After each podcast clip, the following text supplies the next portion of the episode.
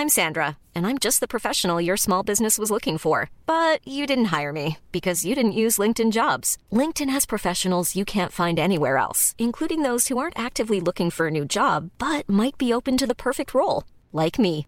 In a given month, over 70% of LinkedIn users don't visit other leading job sites. So if you're not looking on LinkedIn, you'll miss out on great candidates like Sandra. Start hiring professionals like a professional. Post your free job on linkedin.com/people today.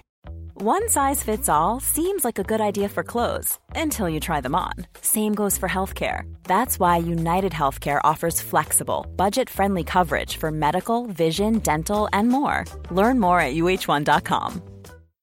Millions of people have lost weight with personalized plans from Noom, like Evan, who can't stand salads and still lost 50 pounds. Salads, generally, for most people, are the easy button, right? For me, that wasn't an option. I never really was a salad guy. That's just not who I am. But Noom worked for me. Get your personalized plan today at Noom.com. Real Noom user compensated to provide their story. In four weeks, the typical Noom user can expect to lose one to two pounds per week. Individual results may vary. Join us for a journey as we go back to the great civilizations of the past. Who were the people? What were they like? How did they begin? And how did they end? Let's find out on episode 53 The Wars of the 730s BC.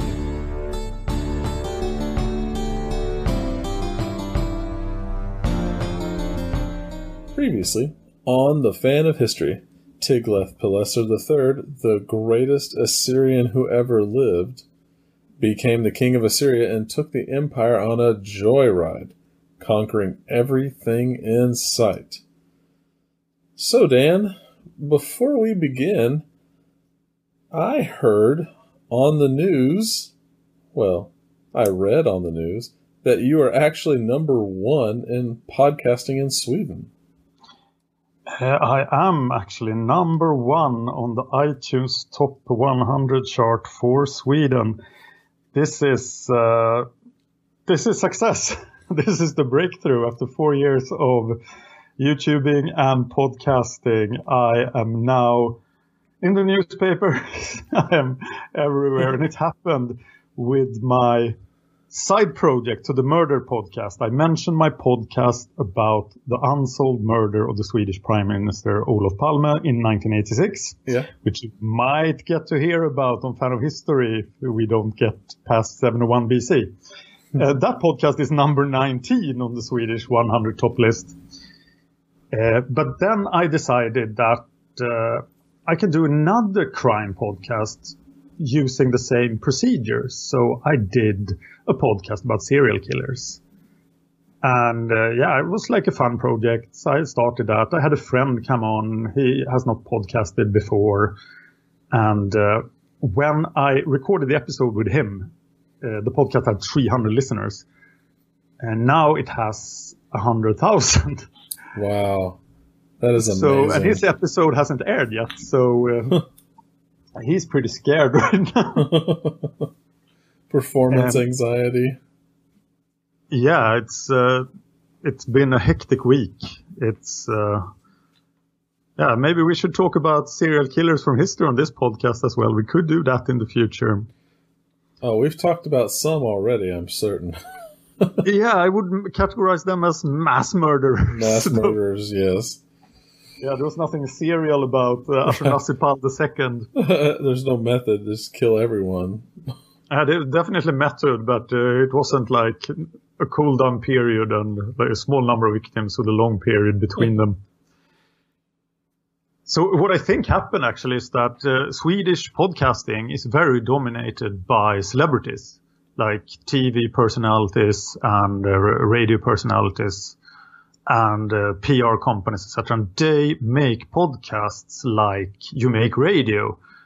Uh, many of them have seasons, like they do 10 super highly produced episodes, and then they are off the air for uh, six months. And uh, coming from this background, having done this with you for two years, having listened to all the American podcasts, Right. I I almost identify as an American podcaster now because uh, Sweden is a couple of years behind. so for example, they don't prioritize what iTunes care about, like iTunes reviews. So I am like Patreon, iTunes reviews, and people in in Sweden are like Patreon. This is black magic. Why do you want money? This must be scam. Why do you want money? Yeah, so I'm, um, uh, of course, I'm getting a flood of hate right now, and I'm very happy that I've done magic videos with you and others uh, for four years because I, have dealt with all of this before. But uh, yeah, it's it's people like, oh, this is the best thing I ever heard," and people are like, "Oh, what the hell is this? I hate you." right. It, you, you absolutely cannot please everyone. For anyone out there who's aspiring to be a podcaster on your own, you have to ignore the hate because it will come no matter what. Even if you went out there, basically made a podcast and told everyone that they are awesome. Every listener who's listening now, you're the awesome. You are awesome. You're the greatest person I know. You will get hate saying, "I'm not that awesome. How can you possibly think I'm awesome?" Yeah, that, that's what that's what will happen. yes. And if you follow my personal YouTube channel, uh, Dan Hörning with an umlaut over the O, uh, I am now uh, focusing that YouTube channel on uh, on advice for podcasters and content creators. So I'm trying to educate, and I'll, I'll try to keep it in English so everyone can listen. And I do want to give a sincere thanks to everyone who listens to Fan of History, to all the patrons that this has been going, Fan of History has been going on for two years. And without this experience from podcasting with you, Brennan, then uh, I couldn't have done this. So yeah, it was awesome. But now I think we're going to get some new Swedish listeners to this podcast. And uh, so I wanted to ask you, Brennan, what sure. you what what's your impression of Sweden? Well, you know what's interesting is I met I met Dan. Gosh, this is what four years ago now. Yeah, 2013 when I accused you of being a hippie. Yeah, about yeah 2013. So at least three years ago, working on four. Um, I met Dan through his uh, Magic, uh, the card game videos, and we got to know each other and started working together. But when I, you know, me coming from Texas, having an impression of what Sweden is, um, basically, I just assumed it was um, a land like how I envision the late 60s were here, just like this free love bunch of tall blonde people, you know, walking around without any clothes on all the time. And then it got cold and you went inside. It was basically because another another thing I had is I have this I have a friend who is Mormon, and he had a mission in Sweden and would tell me about you know walking past the beaches where everyone was or just sunbathing, not even beach, like just in a park, sunbathing topless and whatnot. So that's that that was my impression. Like it was just this sort of socialistic hedonist state. Some somehow you you you all you know made enough money doing I don't know internet videos. yeah, magic that, uh, Yeah, magic gathering videos that you managed to sustain an entire country. Um, but you know, getting to know Dan, it was like, you know, hard breakdown of reality of like, oh no, like there's you know crime and poverty, and you know there's people. Not everybody's getting along. Even people who are on the same side of the political spectrum, some say they're not as left enough, and people who are on the right, you know, saying, "Oh, you call yourself a right wing person. No, no, you, you're not even close to being right wing. It's like same basic po- political crap that we deal with. Um, uh, we got our prime minister murdered. yeah, your prime minister murdered. That was that was enlightening. But yeah, um, so I kind of had this like idealistic socialist state in my head of what um, Sweden was, but then you know the, it's still uh, it's you know definitely not the same as here, but we still have a lot of the same problems. yeah, we do. I think uh, it's um, there are more similarities than you think. Right, and I, I I wouldn't have known that had I not gotten to know you. I would have still believed, you know, everybody was topless and smoking weed all day. yeah, that happens too. Not the topless part anymore. But oh, right. people do smoke weed. Uh, we have never met. Nope. Never face to face. Yeah, someday we should. I know. I say that all the time. Um, before we started doing this, like a long time ago, I was in the closest I've been was Spain, but man, that that's been ten years ago now. next door. Yeah, next door. Next door compared to here. I've been to Arizona and Florida. That's pretty close to you. That's pretty close. Yeah, that's within a, a day's drive. Yeah, that thing. Uh, okay, but that's not what we're here to talk about. We're here to talk about 730s BC. Sorry for that long. Mm-hmm. Uh, I hope you appreciate it. But uh, the, yeah, let's talk history. All right, I have something else to talk about actually first because I've launched another podcast. And it's the sister podcast of this one. It's Fan of Astronomy because astronomy is also one of my passions and so much is going on in astronomy during the last few years. And I started it with a guy called, I'm going to butcher his second name, Angelo Palucci mm-hmm.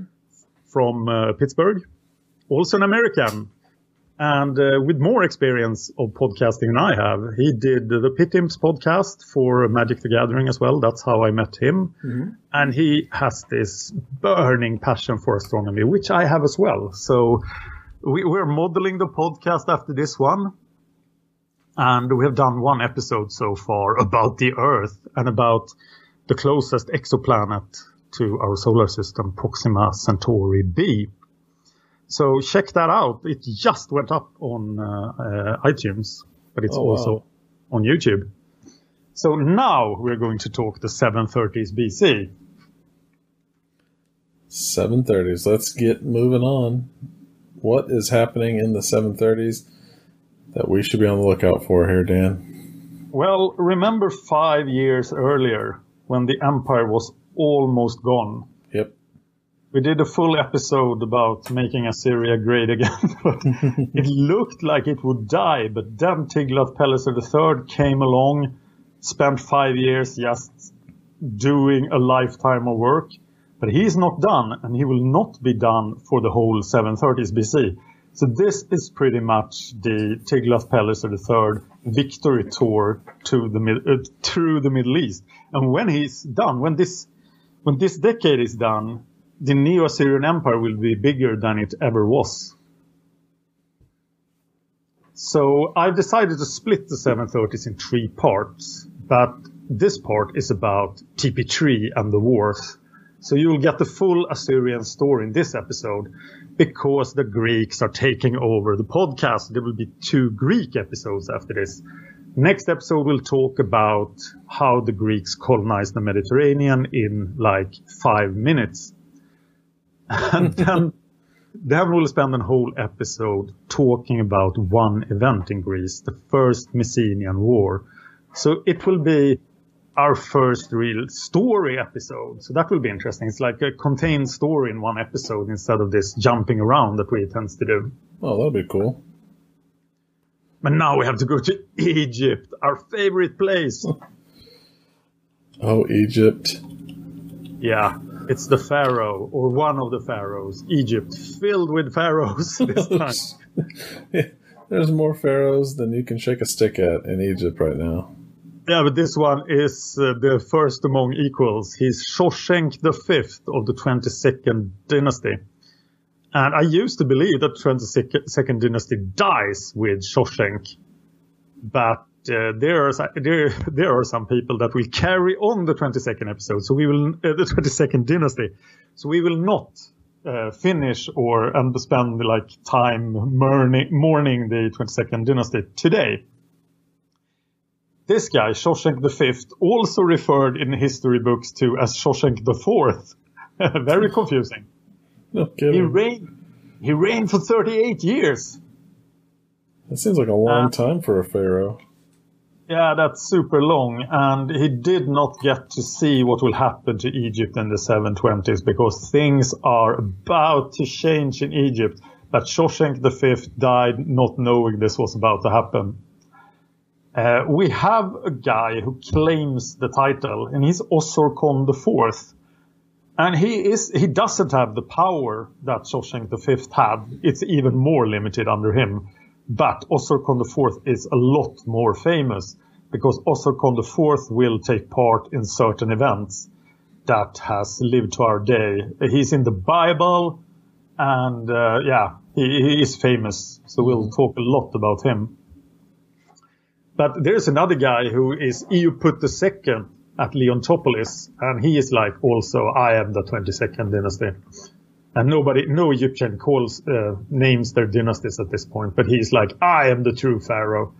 And of course, there's a lot of other guys that that claim this. There's also Kon the fourth character. He might have been the son of Shoshenq the fifth, or he might just have said that he was the son.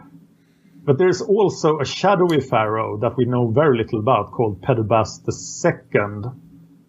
And he might have been the pharaoh Osorkon IV, which would put Osorkon IV in the 23rd dynasty. That is going on at the same time. The 24th dynasty is also going on. And some people say that the 25th dynasty is also happening in the 730s BC. So can we please leave Egypt now? yeah, so say my head is beginning to hurt. I can't keep up with this, Dan. uh, four dynasties and like 20 smaller independent kings in Egypt. Okay, Assyria. Assyria. Syria. Nice. Tiglath-Pileser III. Uh, the Urartians in what is today Armenia, uh, they are spreading their influence into Mania to the east of Assyria and to the southeast of Urartu. And there is a small uh, kingdom there called Uluba. It's part of the Kabku. And this is actually, now I uh, made a mistake because this is uh, north of Assyria and south of Urartu. It's, uh, it's not in Mania. Ah, okay. This place, uh, Uluba, is only 100 kilometers. That's uh, 60 miles from Nineveh, from the ancient Assyrian city of Nineveh. Right. And there is a mountain range called Mount Nal that totally separates these two places. You can't go between them. Ah, you have okay. to go around.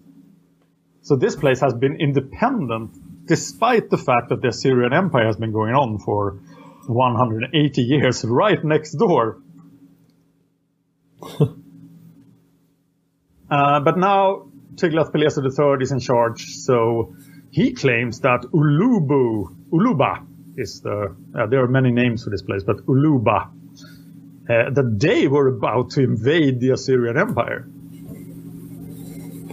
Which seems pretty unbelievable to me. That's what I said, It seems far fetched at best. I'm sure the Urartians said that we will give you assistance. We are dying to go down from our mountain fortresses and go into the Neo-Syrian Empire. But you guys, you go first. yeah. But uh, TP3 shows up. He goes around the mountain range for the first time in maybe a thousand years.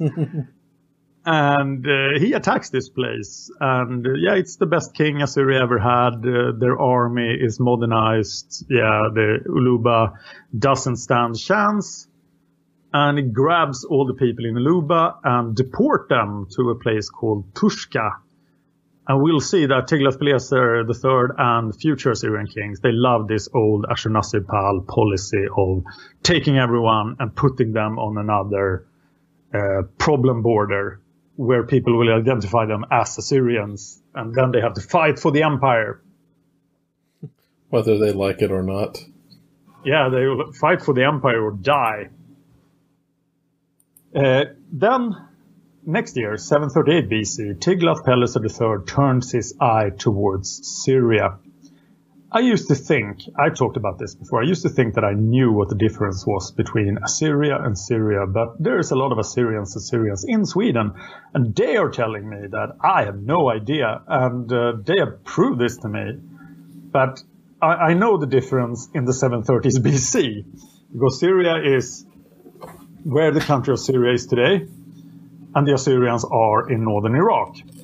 So, but now TP3 does the Western Walk, and uh, the Syrians, the kingdoms that are in Syria at the time, the Neo-Hittite, the Arameans, they have seen what happened to Luba the previous year. Right. So they have formed an anti-Assyrian alliance led by Asriau. And that is not Azariah, the king of Judah. Pretty confusing. They spell almost the same. Asriau. And he has united a couple of North Syrian city-states and, uh, part, the kingdom of Hamath. Parts right. of the kingdom of Hamath. There are Assyrian loyalists in Hamath. But and they are like, we will beat TP3. And uh, they send out messages to everybody that now it's the time we're going to beat the Assyrians. But some states, they are looking at what TP3 has done so far. And they are like, no way, we're not in this. Before anything happens, we'll send our tribute to Tiglath-Pileser III and tell him how loyal we are. Right. Like, we don't want any part of this. and this includes the most powerful Neo-Hittite city-states, Carchemish, who have done an incredible job at juggling Assyrian diplomacy because they are still around, they are still rich, and they are right next door to Assyria. It includes Melid, Kumuku, Gurgum, Tabla, Tuna, Samal, Kaska, and Q. Do you remember Q? I do remember Q. Yeah, the kingdom that defied Shalmaneser III. It's still around, but they're not gonna defy TP3. There's also this wonderful person that I would love to know more. Zabibe. Uh, more about Zabibe, Queen of the Arabs. And she shows up and pays tribute to TP3. And uh, pretty much all of southern Syria also joined the TP3 train and paid tribute. This includes Damascus, Byblos, Tyre, Samaria, that is Israel. And then TP3 shows up, and the people who paid tribute, they are like, yes, call that one. and the people who didn't pay tribute, guess what happened to them? They were sent fruit baskets and quietly sent to their rooms. No, they were then uh, defeated. Yes. there is no record of any massacres. It's just oh, deportations. Really? Huh. But uh, no one in Syria can resist uh, this guy, our favorite general, Tiglath-Pileser III. He even does this so quickly that he managed to raid into Babylonia in the same year to the south. That is south uh, southern Iraq today. So he raids from Assyria into Babylonia. And this is probably on request from the Babylonian king because he only fights uh, ravaging bandits, that is Arameans that are in the countryside. And uh, he captures a lot of Arameans and deport them to other borders like go ravage this place instead. Right. Okay, TP3. I'll do what you say. We have another wonderful thing from 738 BC. This is very interesting because it's about pirates. Pirates? Yes. It's the Assyrian governor of Tyre and Sidon, uh, the Phoenician cities that are now Assyrian vassals there is a TP3 put an Assyrian governor there with the very name, the very easy name of Kurdi Ashur Lamur. And he sends a report to TP3. And the Assyrians call these guys Ionians, but they are Greeks, probably Carians. So there are Greeks attacking the city of Samsi Muruna, the city of Harisum, one other city and they are stealing people as slaves and they're taking stuff. But uh, this governor, he also says that I took my Assyrian soldiers and I beat the crap out of these Greeks and I pursued them to the midst of the sea. Which is probably a blatant lie because we know that no Assyrian will go on the sea because Assyrians are super scared of the Mediterranean. They're the Doth. they're the Dothraki. Yes, they are. They he probably sent some Phoenicians that he had power over, because the Phoenicians are uh, the best sea travelers in the world. So they're like, you go pursue those Greeks. I wonder where they're coming from because I don't know anything beyond the Mediterranean. Uh, there is a very similar report from a Persian satrap in 520 BC. So Greek piracy uh, of the um, Levant coast will be happening for 200 years. And I think this was one of the reasons why the Persians attacked Greece uh, in the 5th century. But we'll, we'll talk we'll talk about that much later. Getting a little ahead of ourselves. Yeah, let's go back to the next year, 737 BC. Now TP3, he's gone west and south uh, last year, so now it's time to go east. And this is Mania and the Medians. This is the Zagros Mountains of uh, Persia, of what is today Iran. And not Persia, it's not Persia yet. And uh, yeah, he, he was here in 744 BC. And everybody who met him in 744 BC, when they hear about this, they just pay their tribute and roll out the red carpet and they're like, welcome back, Tiglath-Pileser. But, then there are these guys who weren't around in 744 BC or didn't run into the Assyrian army and they're like, oh, we can resist him. But uh, they can't. So Mm. TP3 proceeds into media as far as Sakruti, Mount Bikini. No, it's Bikini. Bikini. It's called Alvand today, and uh, into the salt deserts of Iran, which are incredibly hostile. They are still around. It's one, I think, one of the heat records of the world is from one of these salt deserts. They are totally horrible places. That's it. Sounds awful. Yeah, and when he runs into them, he decides that, ah, okay, I'll, I'll steer right and go into other territory that hasn't seen the Assyrians before. So he comes right up to the border of the ancient kingdom of Elam, which is in southern Iran, and uh, then goes back to the Tigris. And there is a super long list of all the cities that were scared to death of this attack. And I, I won't go through this. There were also three Babylonian fortresses that Tiglath-Pileser took. And I assume those were Babylonian fortresses that the Babylonian king had lost to mountain tribes and stuff like that. Because I don't think TP3 keeps them, but he returns them to the Babylonians. But I'm a little unsure there. And the sources for this campaign are horrible. They are fragmentary, and we don't know the precise locations of the geographic names. But we know that TP3 is in the kingdom of Namri. This is the small kingdom north of Elam. They are like cousins of the Elamites. And he, we also know that he gains control of Parsua. This is the ancient, the ancient home of the Persians. So the Persians are one of those people that are like scared to death of TP3 in 737 BC. Uh, the king of Namri, uh, who is uh, no, uh, sorry, Illipi. Namri is the Kassite kingdom. This was also touched by this campaign. Illipi is the small Elamite cousin kingdom, and it has a king called Dalta. And you have to remember this guy, Dalta of Illipi, because he will be around forever. And Dalta of Illipi, he does the the clever thing. When TP3 shows up, he's like, I am on team Assyria. Yes, I want to be a vassal. Can I be a vassal, please? Here is my tribute. right. And, and TP3 goes like, ah, okay, you can be my vassal. And this guy swears loyalty to TP3 and he will keep his promise.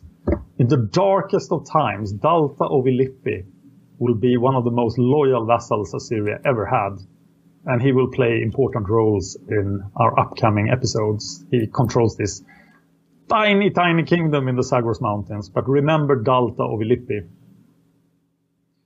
I am very confused about Mania, this country in the north of the Zagros Mountains that was also invaded here. It has like 200 kings. And there's one guy who's mentioned that seems to be important. He's Iranzu of Mania, and he will also be back.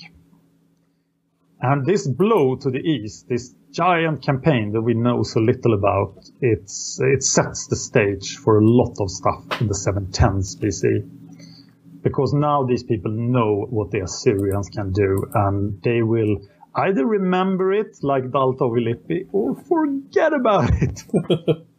Convenient memory. And the Elamites, they're like, oh, why are there Assyrians on our border? this is not good. and we will find out in later episodes that the Elamites, this mysterious kingdom that is older than Babylonia, older than Assyria, it's been around forever. And their army can actually fight Assyrians successfully. And this is a mystery to me, but we'll talk about that later. We've known that the Assyrians never run into armies that can stand against them on the open field of battle. But the Elamites, they have, they will score victories against Assyrian field armies. That seems unheard of. Yeah, it's, uh, we'll get into that uh, in the 710s. Okay. in 736 BC, Uluba, remember the tiny kingdom behind that mountain? Right. And they rebel somehow. Uh, and we don't know anything about this except that they are totally crushed this time. And an, a new capital of Uluba is made into a province of Assyria. So no vassalage for Uluba now that they rebelled again. and a new city is built, Ashur Ikisha. And this is really bad for Urartu because this is right on the doorstep to Urartu. So now the Assyrians have an excellent bridgehead for getting into. They don't have to start on the other side of the mountain range, but now they have the city right next door to Urartu. In uh, 736 BC as well, uh, Jotham, the king of Judah at this time, he is deposed by his own citizens. Uh, who there is a pro-Assyrian group in Judah, and they fire him. They don't kill him. Huh. So, So, Jotham is like, you are not the king anymore. We need a king who is pro-Assyrian because otherwise we will get crushed by the Assyrians. Right. So they basically impeached their king. Yeah, he's like, you are not getting a salary anymore. Please leave the palace. and he does. So, and they put Ahaz on the throne of Judah. And if Ahaz is anything, he is pro-Assyrian and he's extremely good at kissing Assyrian feet.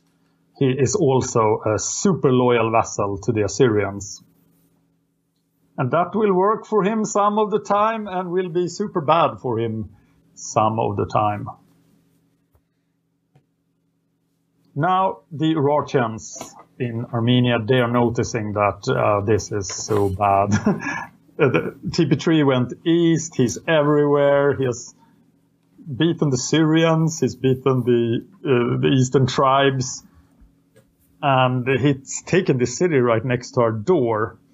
So there is a fight with Urartu, but the sieges are uh, the sources are really bad, but we know that TP3 invades Urartu, and it's been a long time. I don't think any Assyrian king has been in Urartu, in the mountains, this hostile terrain uh, that the Assyrians do not like at all. But TP3 marches right up to the Urartian capital. And remember what he did to make this possible. You remember one of his greatest inventions.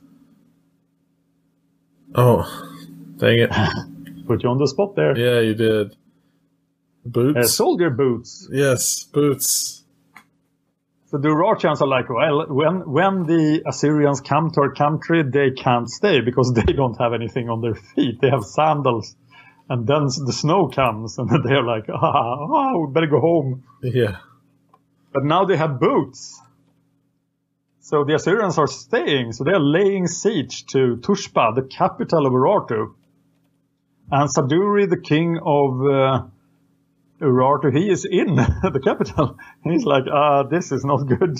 Why did this happen to me? there hasn't been an Assyrian king in Urartu for a hundred years. And now this very super king stands at my gate.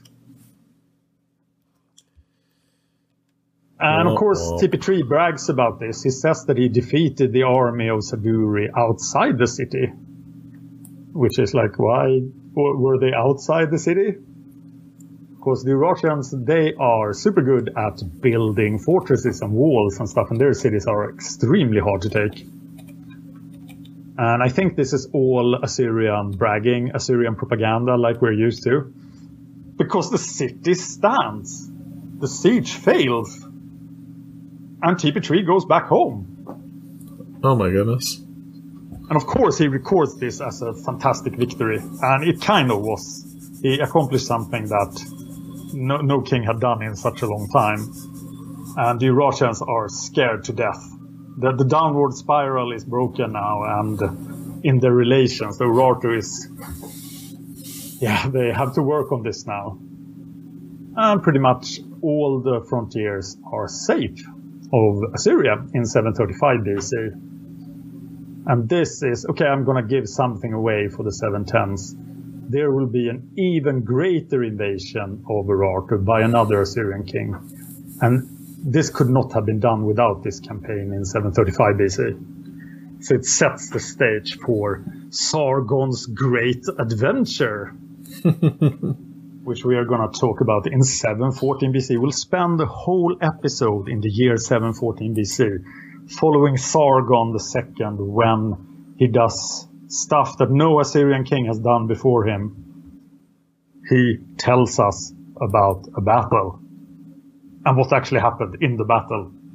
Because the Assyrians, they don't tell us their battle tactics, but Sargon will. Right. Uh, yeah, in Israel, uh, Israel paid their tribute. Israel is a vassal state, but Israel is still around, but not for long. And it survived because of Menahem, Menachem, the king of Israel. He was this guy who uh, ripped open the pregnant women, and yeah. he knew he knew the Assyrian style of dealing with people, so he submitted and despite him being a tyrant, then, according to the Bible, and despite all the threats around him, Menachem dies peacefully of natural causes, which is quite an achievement in this time. to live to an actual ripe old age and not be murdered. Yeah, and he leaves his throne to his son Pekahiah, and uh, of course, the Old Testament is written mainly during the Babylonian captivity in the 6th century BC. And at that time, they did not appreciate any king who wasn't, who, who liked like Phoenician Assyrian gods.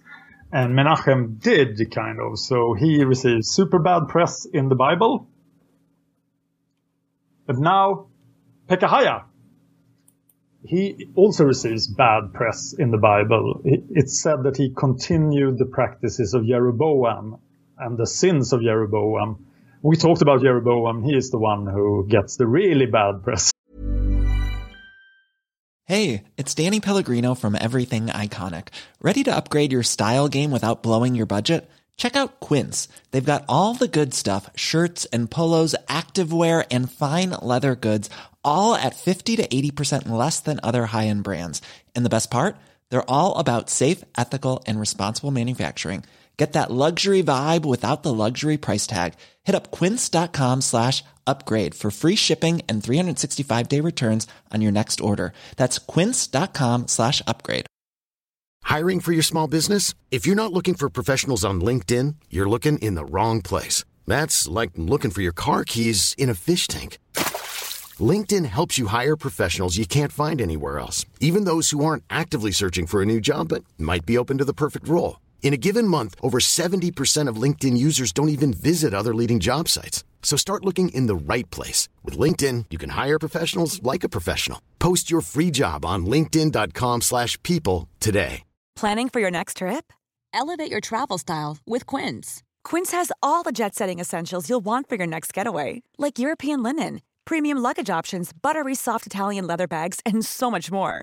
And is all priced at 50 to 80% less than similar brands. Plus, Quince only works with factories that use safe and ethical manufacturing practices. Pack your bags with high-quality essentials you'll be wearing for vacations to come with Quince. Go to quince.com/pack for free shipping and 365-day returns. in the Bible. but Pekahiah saw what his dad did, and he's like, I will continue this policy. I will pay my tribute to the Assyrians. I will not fight Tiglath-Pileser III. Uh, same year, still, Saduri II, the king of Urartu, he survived the siege. And it, the Assyrian army left his country, and then he died. And uh, we have no idea why. And then maybe Saduri II, it doesn't seem like that in this episode, but uh, he did a couple of things in our early episodes. So maybe he is the greatest king Urartu ever had. He did a ton of stuff for Urartu. But now he's, he's someone who claims to be his son, takes power in Urartu. His name is Rusa. He is probably more famous because Rusa will take part in Sargon's Great Adventure and there are no pictures of Rusa. And he has this strange inscription that he claims that he he took the crown, or like he took the crown of Urartu with his two horses. And uh, that Hmm. makes people think that it was a rebellion. That he actually that there was another one, there was another son uh, or someone else who should have been the king. But that didn't work out, and now Rusa is the king of Urartu. And Rusa has a plan to deal with this su- new superpower Assyria. And he will work on the eastern tribes. He will work on the Mannaeans and the Medians, and he will try again to form a really strong alliance against Assyria. But this will take some time now because the Rajans are beat down at this point. Uh, in 734 BC, Nabu Nadin Siri no, sorry. Nabonassar, king of Babylon, dies. And he managed to be the king of Babylon for 13 years. Uh, as I've uh, theorized before, I think he was the one who put Tiglath-Pileser III on the throne of Assyria. And I think that was a super good call because at his death, Nabonassar does something that no Babylonian king has done kingship uh, in a long time. Kingship in Babylonia is hereditary, but nobody has succeeded for very many years in putting their son on the throne. but, Nabonassar does. So at his death, Nabu Nadin Seri becomes the king of Babylon, and this hasn't happened since 810. And he will be the only king to succeed his father in Babylon until 626 BC. Man, they sure do like to pace, uh, space that out. Yeah, so we have almost 200 years where this guy is the only one, the only crown prince of Babylon who managed to become the king. But there are no known Babylonian texts from the reign of Nabu Nadin Seri, this new king. And this is a super bad sign because the Babylonians love to write. And nobody's writing anything that we have during the reign of Yikes. Uh, I think we can assume that he, having succeeded to the throne, he probably wanted to be friendly to the Assyrians. But the ancient alliances were always between men, never between states. But I think this guy is rushing to Assyria and renewing the vows that they're like, oh, TP3, remember my dad. I want to do what he did. And uh, it seems that TP3 likes this guy. He's like, oh, well, I remember your dad. I'm sure you'll be as good a king as him. Have a good time. I am off to Gaza. And TP3 goes to Gaza. that is southwest of Judah and Israel. And there are some small Philistine city-states there. So uh, TP3 can just march through Syria, Israel, Judah, all of that. Everybody's just standing uh, beside him on the road, cheering and throwing flowers at him. And of course, the Philistine city-states, they uh, can't put up a fight. So they they try, but uh, I don't think TP3 even stops.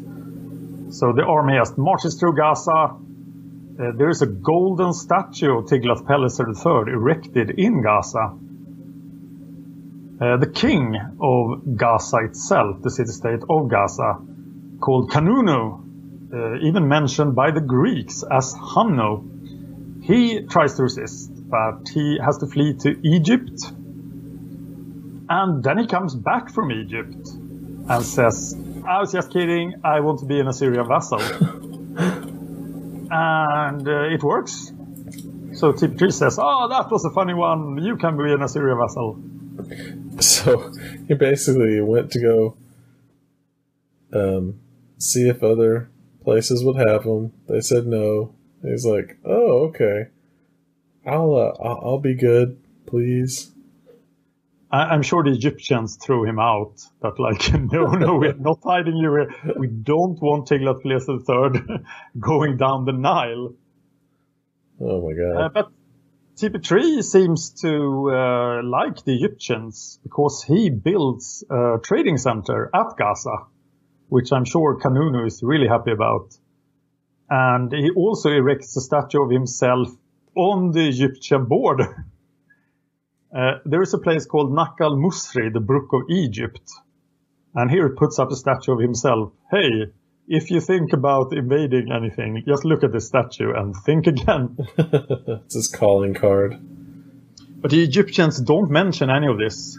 So they're like, oh, nothing happened. In uh, 733 BC, Pekahiah, the king of Israel, the son of Menachem, is assassinated.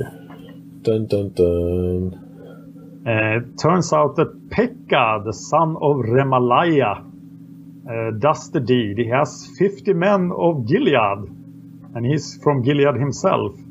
And with these 50 men, he uh, somehow kills Pekahiah and takes the throne of Israel. And uh, this seems way too easy. And one of the reasons this worked is probably because Pekahiah was extorting everybody in Israel in order to be able to pay the heavy tribute payments to the Assyrians. And then when Pekah is the king, he can't pay the tribute to Assyria because he's probably accepted as the king because he told everybody that I will make Israel great again. I will Oh, stop no. paying to these stupid foreigners. So he is like, uh, I will probably get invaded by Tiglath-Pileser III. So I better act quickly. Is there anyone who is willing to resist the Assyrians at this point? He sends out feelers and he finds Rezin, the king of Damascus, right next door, the Aramean kingdom of Damascus. Rezin is also fed up with the tribute. And TP3 is not around. He's back in Assyria. They're like, ah, we can do this. We, we should get more allies. What about you, Ahaz of Judah?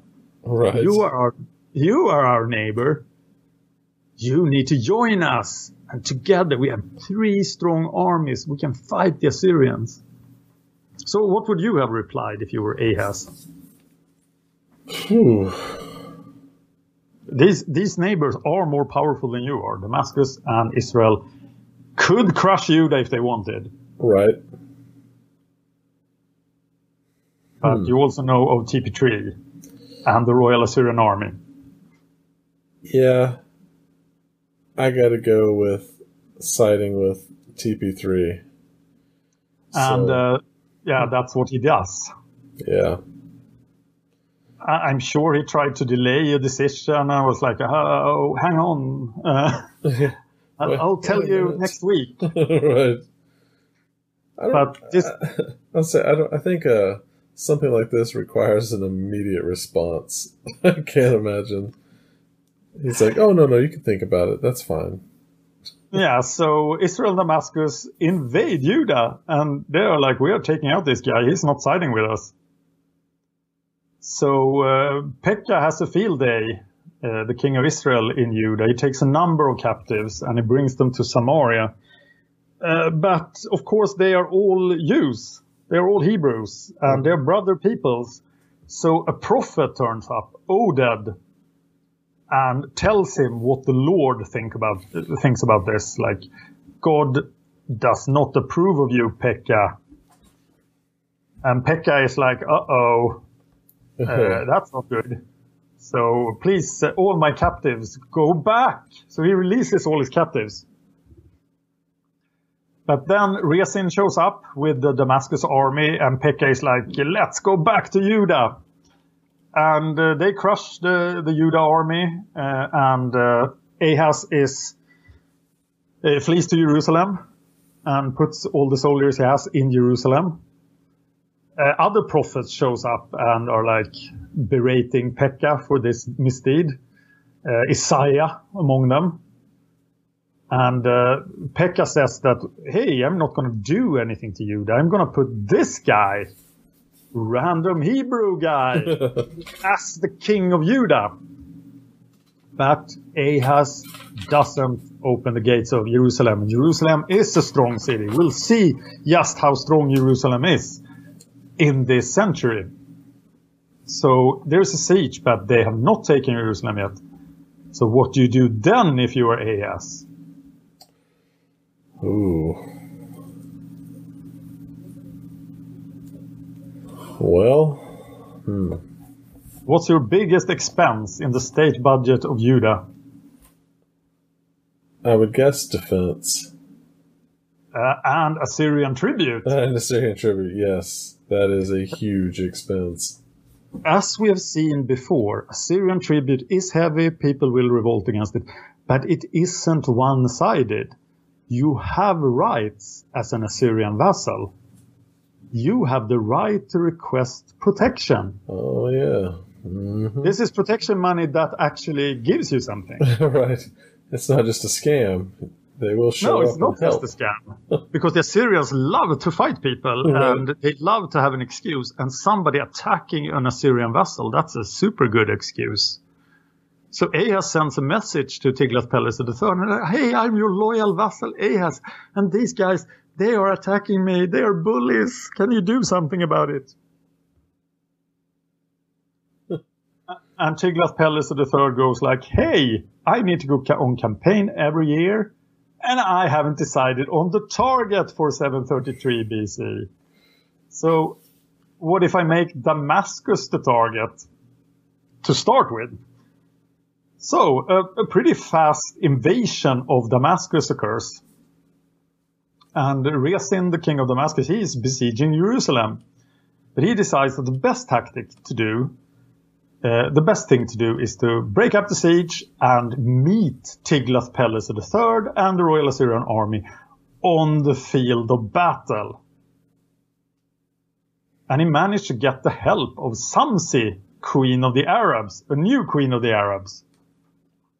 So some Arabs come out of the desert to help Rezin. And uh, we don't know really what Pekah did here. I think he's staying at Jerusalem, besieging poor Ahaz. But of course, this uh, idea to face Tiglath-Pileser III in open battle is not the brightest of ideas. So the army of Damascus is crushed, the Arabs defeated, Samsi flees back into the desert, the Assyrians have not yet gone into the desert. Uh, but Rezin has to flee. He should have gone to the desert with the queen of the Arabs, but he flees to Damascus and thus Tiglath-Pileser III besieged Damascus. We saw TP3 fail in uh, Tushpa in Urartu, but he doesn't fail very often. This is the greatest siegecraft of the age. The, nobody's better at besieging cities than the Assyrians. But this siege lasts only 45 days, and then Tiglath-Pileser III goes back home and we have no idea why. That's weird. and Damascus is laid waste, just like Shalmaneser III did in Damascus. They take special care to destroy all the orch- orchards, orchards, orchards, Orchards. Yeah, because uh, Damascus is a really rich and nice place, and not anymore. They also managed to find the hometown of the king, the hometown of Rezin, Bit Kadara. And they take everybody in the king's hometown and deport them. And then they go back to Assyria, and we don't know what happened. So Rezin is like, I, I survived the Assyrians. It's all bragging about it. Yeah, but the next year, Tiglath-Pileser III comes back to Damascus. and this time, we know even less. But we know that Damascus falls and never returns. This is the end of Aram Damascus. It's been a nail in the eye of many Assyrian kings. Remember, these guys were the leaders of the anti-Assyrian alliance at the Battle of Karkar. Right. And they have been resisting the Assyrians for so long. But now it's over. It's made into a Syrian province. And uh, its territory stretches from the Lebanon in the north to the Gilead in the south. It's a huge province. And uh, it's over for the, the for Damascus. We'll see Damascus again uh, as an Assyrian province, but then I think it's just the name that uh, historians use to identify the place because the kingdom of Aram Damascus ends here, destroyed by Tiglath-Pileser III. It's pretty impressive. Yeah, and of course the siege of Jerusalem is still going on, and it's been a year. So at this point, uh, with this victory, TP3 should have continued to help Judah, but he can't because Tyre, the leading Phoenician city on the coast, they rebel. Ugh. And we'll see Tyre rebelling all the time. There is a future king of Tyre who is an expert at rebelling against Assyria and surviving somehow. Uh, but uh, TP3 has to invade Tyre, the territory of Tyre. Takes another fortified city that belongs to Tyre. But the king of Tyre, Hiram, he is like, uh, this is not going well. I am submitting and paying my tribute. And he says to TP3, like, uh, I know you have stuff to do in Jerusalem. Please go do that. He, here's my tribute. This was all a misunderstanding. He thought we said revolt, but we, we said um, something else. We said hugs. Yeah, hugs. so, so please leave us. We'll never, never, nothing like this will ever happen again. And it works. So Tyre survives, Hiram survives, and TP3 proceeds to invade Israel. Pekah has to go from Jerusalem to uh, Israel and try to defend his capital, Samaria. It, first, he tries to stop the Assyrian army before they get to Samaria. That doesn't work, so he has to flee to Samaria.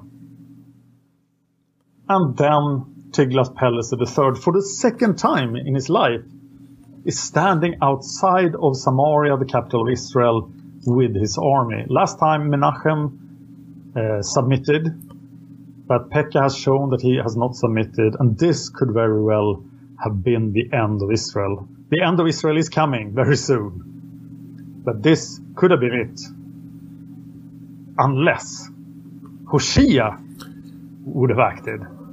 Hoshea is a guy in Samaria. He's captain in the army.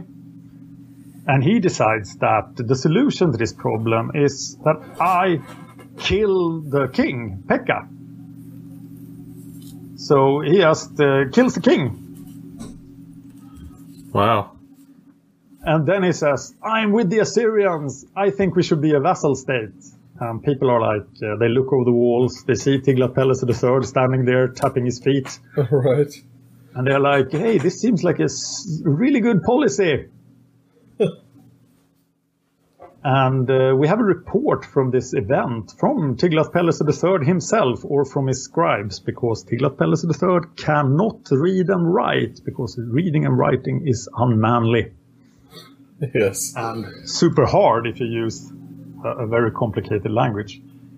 But uh, the propaganda machine of Assyria says that Omri house, which means Israel, overthrew their king Pekah, and I placed Hoshea as king over them.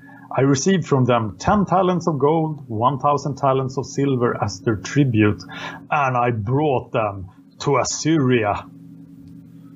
So he probably took a lot of people as well and deported them, like they always do. Yes. I sure do love mixing it up. So Israel is now decimated. Israel is a vassal state again, and they have to pay tribute. And this has removed all the traces of the golden age of Jeroboam that the Bible is so skeptical about, because now there is no golden age in Israel. And the, the state is throw, really torn between the people who think that paying tribute to the Assyrians is a good idea and the people who think that another rebellion would be brilliant.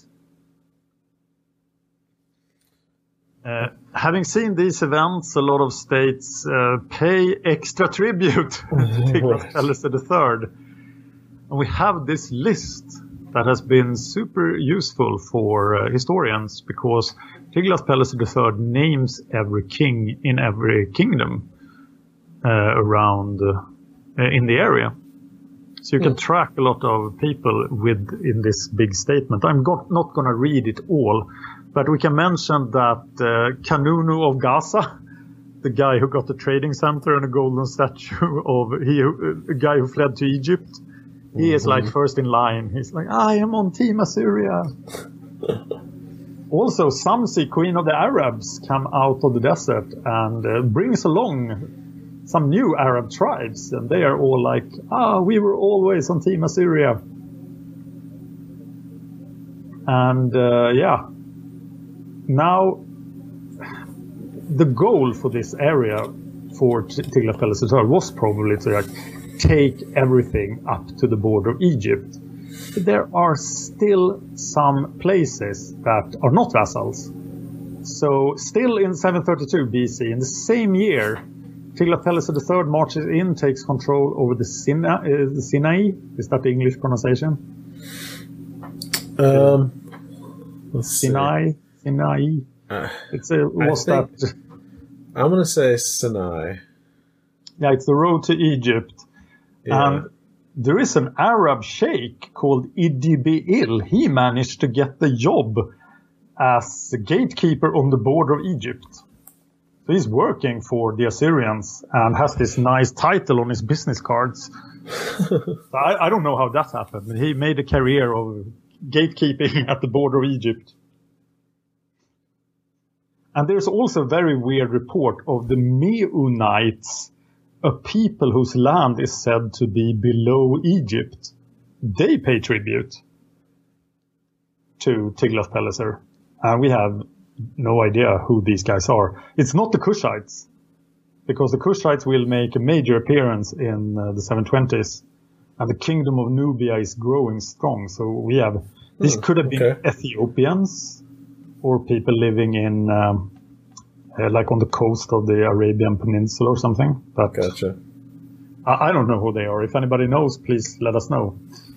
Uh, the Arab tribes, the free Arab tribes of the desert, they are conflicted about this event and about this Arab sheikh getting an Assyrian job. So there's like a civil war between the Arab tribes. Uh, there are important trade routes that they control through the desert. And uh, they are torn between being loyal to the Assyrians and being anti-Assyrian. But it seems that the the Assyrian, the pro-Assyrian party in uh, among the Arabs, they win. Oh wow! Yeah, I mentioned the 24th dynasty. Right. There is a pharaoh of the 24th dynasty in 732 BC, Shepsesretefnake. Uh, we are going to ignore the 24th dynasty. they are they are kind of like an artifact. They have one city size and uh, I think this was when Manetho, the, the historian who this, uh, designed this dynasty system for Egypt, much, much later, he was probably drunk when he introduced the 24th system. so I, have never, I don't think I'm going to mention them again, but uh, okay. I'll, Maybe I'll name drop them later, but it's totally irrelevant. The 25th dynasty, though, pretty important. Uh, in 732 BC, there is a revolt in Babylon. Uh, remember Nabu Mukin Seri? No, this uh, the son, Nabu Shuma Ukin. God, these Babylonian names. Oh, wow. Yeah, the son who managed to succeed to the throne, he is um, he has a re- revolution on his hands, and it's led by the Chaldeans again. This time from the Bit Amukani tribe, living in the marches in the sea land in the south of Babylon.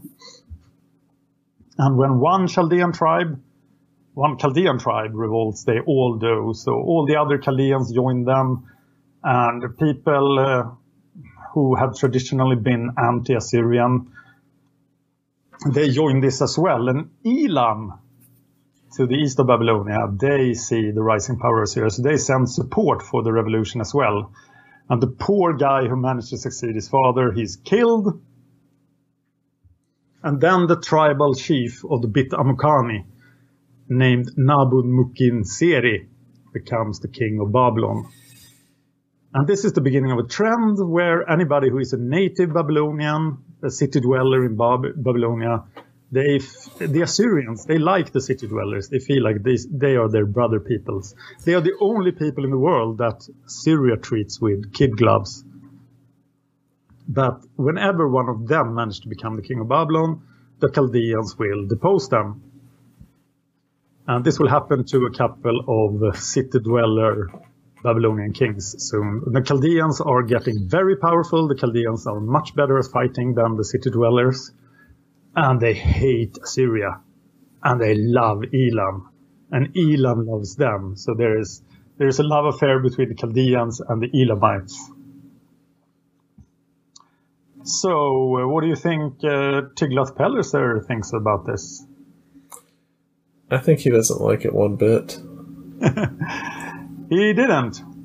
Uh, he invades Babylonia again next year, like clockwork.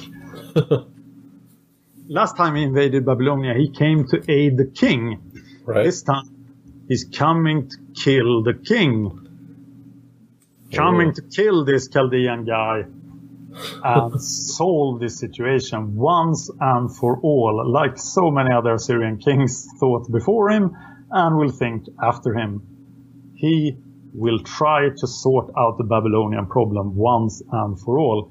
We will give you the military details when we get to the 720s BC because this will be going on for a while. But I want to talk about the Max Mallowan cache. God, this episode will go long. I was about to say we are we are already double our normal time. I'm sorry, you got a longer episode. Tell me in the comments if you like these longer episodes or if you, or if you really hate them, and we'll, we'll try to limit them. But my experience is that people do love when episodes go extra long. It's good for the traffic. I know you don't love it because you have work tomorrow.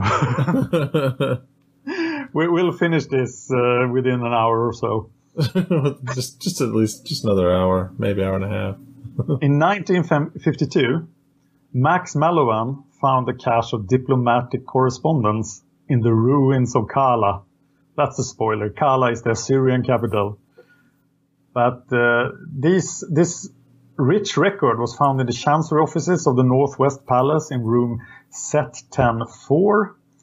Uh, they found 300 tablets Wow. and they were all from this period. They find a group of more than 20 letters and fragments concerning the events in Babylonia which led to the Assyrian intervention. And they paint a picture of Babylonia torn by splits and rivalries among Arameans, Babylonians, and Chaldeans, which is pretty much what we have said.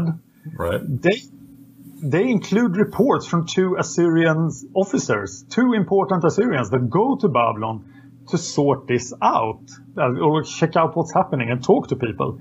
They are Samas Bunaya and Nabu Namir. And they travel to Babylonia without an army. And uh, like, just talk to people. Hey guys, what are you thinking? We have Tiglath-Pileser the third, and he's like choosing a target for the next year. Do you want to be the target for the next year? but uh, they are not let in to Babylon itself. Wow. And uh, they also have to go to the tribal stronghold in the south of the Bit Amukani tribe because the king is from this tribe and he's ruling Babylonia from his own city, Sabia, in the swamps. And uh, there is uh, there is a Chaldean representative in. Uh, this must be in Babylon then, because this uh, Chaldean diplomat Asino, he is standing on the wall screaming to these two Assyrian diplomats who are not let into the city. So they have to stand outside and scream back. And they have scribes with them who record what's being said.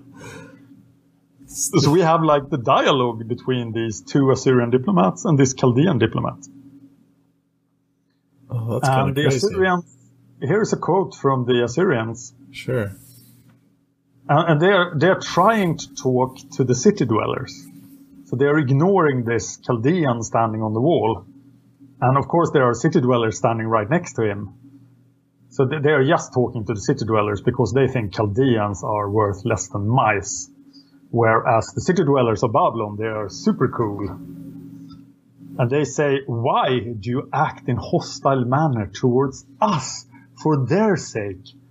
They belong among the Chaldeans. It is the Assyrian king who can show favor towards Babylon and who will maintain your civic privileges. But uh, it didn't work. So uh, in 731 BC, the invasion comes from Assyria. Can't say they weren't warned. No, they, they were warned so much. That they've seen this before. Remember when Shamshi Adad just made this every year? He just tore down all of Babylonia. And I don't think Tiglath-Pileser thought that he could be defeated at all here, or that his, I think his main question was, what do I do after I won? How can I prevent this from happening again? Because we have seen this so many times. Assyria invades Babylonia. The Chaldeans are like, yeah, this time it's gonna work. The Chaldeans are beat. They flee into the marches, and the city dwellers are like, eh. and then the Assyrians treat them with kid gloves, Right. and every, everything goes back to normal. But Tiglath-Pileser III has a new plan. It's just like him, right? He invents everything. He will invent a new way of pacifying Babylon. And we'll talk about that when we get to the 720s BC. Because in 730 BC, there is a mystery. And it's the last thing we're going to talk about this uh, in this episode. Because in 730 BC, Tiglath-Pileser III doesn't do anything. I thought it was their moral imperative to always. Yeah, it was. every year. It, it could have been just that we lost the record of what happened here. But there is nothing recorded for 730 BC from Assyria. So I like to imagine that uh, Tiglath-Pileser III had spent these 15 years beating everybody up. he was like, I am on vacation. I'm going to read a book. Check my Facebook. Yeah, like Facebook, yes. chill out. Look at Twitter. you got 1,000 messages from Urartu. Go away. And uh, yeah, that's it for this episode. oh, that's all for this episode? so, all right. So, in our next episode, looks like we're going to take an in depth look at the Greek colonization process. uh, that's what we'll do. There'll be two very special episodes coming up now. First, this sort of uh, theme episode where we talk only about how Greek colonization really worked, why it happened, and why it happened in the 730s BC, and why nobody had done this before. Why are the Greeks going out all over the Mediterranean in such a short time? And after that, we'll talk about the First Messenian War, and we'll have this war story episode. I want to do a Patreon shout out. We, Sure. We have some loyal patrons. Thank you for that. Patreon.com slash fan of history.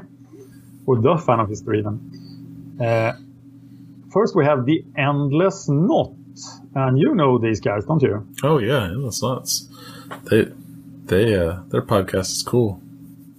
Ah, they- it's awesome. I love the beer episode. Yeah, me too. That's so wonderful. So what they do is that they look at uh, like things in history, not like we do, no chronological stuff or great campaigns or stuff. They just look at what about beer? Right. How did people brew beer? What did it taste like? Right, and even even down to why is it called beer? Like, Yeah. why did we pick this? Yeah, it's it's fascinating. It is a subject, and then just delved into super deep, all the you know all the way you can. Yeah, I highly recommend this podcast, and uh, it's a great complement to this one actually. So uh, listen to both podcasts. Oh yeah. I also want to thank, uh, or were you finished? Oh no, I was, I was just going to agree with you more. I I, I love it. Uh, so check out the Endless Knot. I want to thank Hall, Frody, and Rebecca. And I want to thank all the secret patrons who don't want me to thank them. So thank you, secret patrons. and uh, yeah, All right. Well, don't forget, please go to the YouTube, subscribe, like, and share with your friends. It's very important to share. Um, give us a review on iTunes. Um, Facebook.com slash fan of history. Uh, thefanofhistory.wordpress.com or patreon.com slash fan of history. As Dan mentioned earlier, you can follow Dan at Twitter at Dan Hörning or me. I'm at Cerulean Says Hi. So, do, do you know? Oh, Do you know what uh, what Tiglath-Pileser III needs for his new policy in Babylon? hmm, He needs iTunes reviews. it's iTunes reviews. Yeah, yes. so for every iTunes review, go to iTunes, you review Fan of History, Tiglath-Pileser will get will get this review, and it will help him somehow. Please just review us. right, Tiglath Pileser is looking for your review in the future that will magically go back to the past. and That's help exactly him out. right. Yes, exactly. If you happen to be Scandinavian, if you're from uh, Denmark, Norway, or Sweden, you can check out my award-winning podcast and Seriemördarpodden uh, because it's in Swedish, so only a very, very small percentage of the world population will understand what I'm talking about. Hey, if that's your thing, go for it. All right. All right, so for this week, I'm Brennan, And I'm Dan. and this has been The Fan of History. If you enjoyed this podcast, please consider supporting us on Patreon. Patreon.com slash fan of history. Just a dollar an episode would help us out. Thanks, and see you next time. Hey, it's Paige DeSorbo from Giggly Squad. High quality fashion without the price tag. Say hello to Quince. I'm snagging high-end essentials like cozy cashmere sweaters, sleek leather jackets, fine jewelry, and so much more. With Quince being 50 to 80% less than similar brands. And they partner with factories that prioritize safe, ethical, and responsible manufacturing. I love that. Luxury quality within reach. Go to quince.com slash style to get free shipping and 365 day returns on your next order. Quince.com slash style. Hey, it's Paige DeSorbo from Giggly Squad. High quality fashion without the price tag. Say hello to Quince. I'm snagging high-end essentials like cozy cashmere sweaters, sleek leather jackets, fine jewelry, and so much more. With Quince being 50 to 80% less than similar brands. And they partner with factories that prioritize safe, ethical, and responsible manufacturing. I love that. Luxury quality within reach. Go to quince.com slash style to get free shipping and 365 day returns on your next order. Quince.com slash style.